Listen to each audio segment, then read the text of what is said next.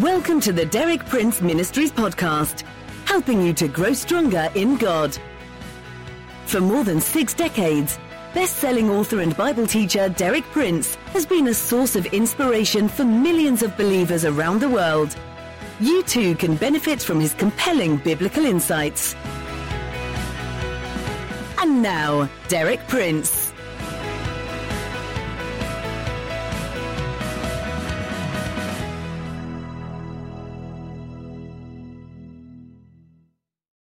Through his death on our behalf, Jesus purchased two great benefits for us one negative and one positive. On the negative side, Jesus delivered us from the kingdom of darkness. On the positive side, Jesus opened for us a complete inheritance in the kingdom of light. On the cross, there was a divinely ordained exchange which made this possible.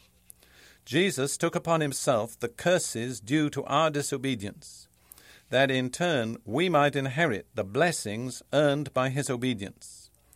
Both curses and blessings cover three main areas spiritual, physical, material. Yesterday we looked at the spiritual area. Today we're going to look at the physical area.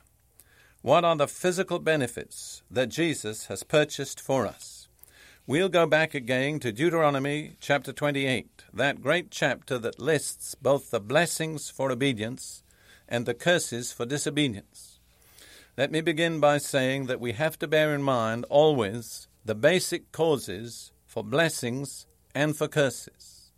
It is in listening to the Lord's voice that brings the blessings, not listening to the Lord's voice brings the curses. This is the principle that runs all through Scripture.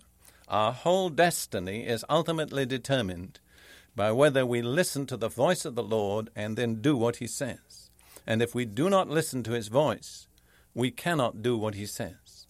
We have to have that living, ongoing, personal relationship with the Lord that enables us to hear His voice. You remember what Jesus said in John 10:27, "My sheep hear my voice, and they follow me." That's the mark of true believers in all ages. They hear the voice of Jesus, they follow him. Hearing brings blessing, not hearing brings curses. Now we are going to look in Deuteronomy chapter 28 at all the physical curses that result from not hearing and not obeying the voice of the Lord. They are indeed many. I will just briefly recapitulate them. It's important as you listen that you bear in mind that all these things that I'm listing now are stated as curses, as things that do not belong to the redeemed people of God. Verse 21, the Lord says, The Lord will make the pestilence cling to you. So, pestilence is a curse. Verse 22, The Lord will smite you with consumption and with fever and with inflammation. So, consumption, fever, and inflammation are curses. Verse 27 lists the following boils, hemorrhoids, scab, and itch. All these things are curses. They should not belong to the redeemed people of God. Verse 28 lists blindness. Verse 35 speaks of sore boils on the knees and the legs, from the sole of your foot to the crown of your head. Verse 59 is really amazing in its explicit statement of all the physical disasters that result from disobedience. It says, The Lord will bring extraordinary plagues on you and your descendants, even severe and lasting plagues, and miserable and chronic sicknesses. I think I ought to just read that verse again. You know, so many of us as Christians, we are enduring curses when we should be enjoying blessings. And we're enduring the curses probably for two main reasons either because we don't know that they are curses, or because we don't realize that Jesus delivered us from the curses that we might inherit the blessings. So listen to verse 59 again and check and see whether you're living in the curses or the blessings. The Lord will bring extraordinary plagues on you and your descendants. Notice that they go from generation to generation. even severe and lasting plagues, and miserable and chronic sicknesses. And then in verse 60, it speaks about all the diseases of Egypt. Now, it was my lot to spend two years in Egypt as a soldier in the British Army in World War II, and I will tell you the diseases of Egypt are past all counting. I don't think there are many diseases that aren't found in Egypt. But if there are, they also are included in the curses, because the next verse says, Also every sickness and every plague which is not written in the book of this law. So logically, every kind of sickness, every kind of plague is a curse. Somehow or other, its ultimate cause is disobedience against God.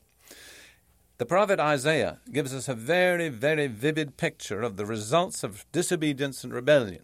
He's speaking to the nation of Israel and he compare, compares their condition as the result of their disobedience to that of a body that's completely sick. This is what he says in Isaiah 1, verses 5 and 6. Why should you be beaten any more? Why do you persist in rebellion? Your whole head is injured, your whole heart afflicted. From the sole of your foot to the top of your head there is no soundness, only wounds and welts and open sores, not cleansed or bandaged or soothed with oil. That's a vivid, metaphorical picture of the results of disobedience. But as I was reading it one day, the Holy Spirit showed me something wonderful and beautiful. I realized already that Jesus had taken all the curses upon himself because he became our substitute. He redeemed us from the curse, being made a curse for us. But as I was reading that passage in Isaiah chapter 1, verses 5 and 6, I saw that not merely is it a metaphorical picture of the condition of Israel as a result of their disobedience, but it's also a literal picture of Jesus as he hung on the cross. Listen to it again. Why should you be beaten any more? He was beaten with that Roman scourge with its fearful nine thongs, each one studded with bone or metal. Your whole head is injured. Remember, the thorns had been pressed down upon his head your whole heart afflicted. I believe Jesus died of a broken heart. From the sole of your foot to the top of your head there is no soundness, only wounds and welts and open sores, not cleansed or bandaged or soothed with oil. Do you realize that's an exact description of Jesus as he hung upon the cross? And you realize why he was in that condition? Because he redeemed us from the curse being made a curse for us. All those physical curses that are the result of our disobedience against God came upon Jesus as he hung there on the cross. We've looked in some detail at the physical curses that come through disobedience, and we've seen that Jesus bore them in his own body on the cross. Now let's look at the physical blessings that were purchased for us by Jesus. We'll turn again, first of all, to Isaiah 53, verses 4 and 5. Surely he, that's Jesus, took our infirmities and carried our pains. Yet we considered him stricken by God, smitten by him, and afflicted. But he, that's Jesus, was pierced for our transgressions. He was crushed for our iniquities. The punishment that brought us peace was upon him. And by his wounds we are healed. Notice, he took the physical consequences of disobedience that we might in turn have healing. That phrase at the end of verse 5, by his wounds we are healed, more literally in Hebrew it says, by his wounds it was healed for us. I think we could perhaps say, by his wounds healing was obtained for us. Healing was made our inheritance through the wounds that Jesus bore on his body.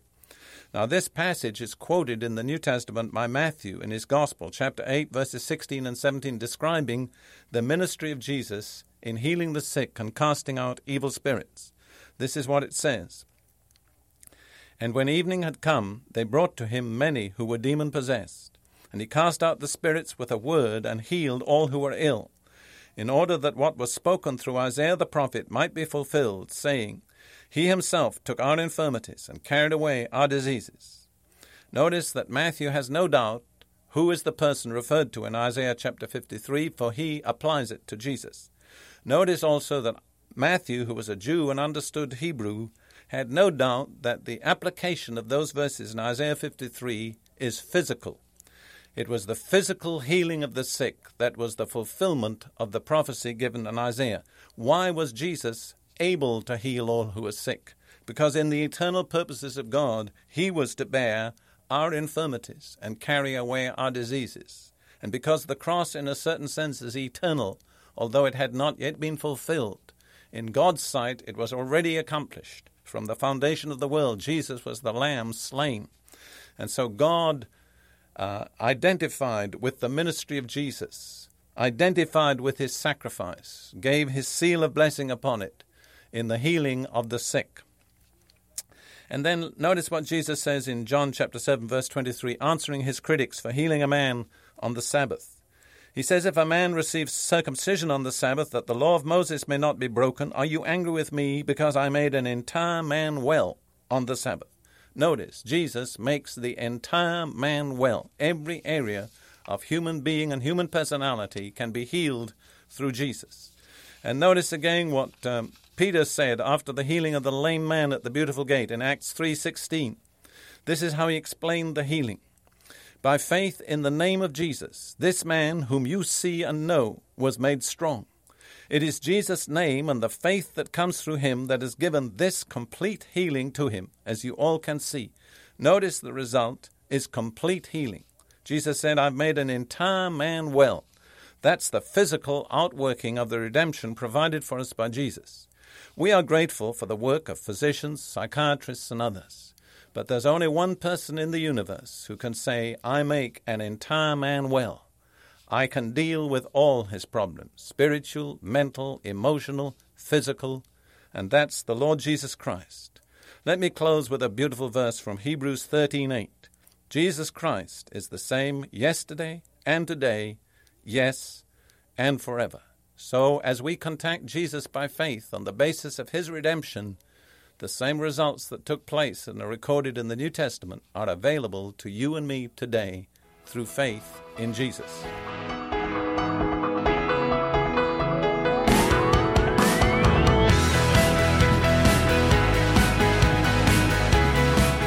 Thank you for listening. For more inspiring teaching, visit our website at dpmuk.org forward slash podcast. And like our page at facebook.com forward slash dpmuk to join our online community.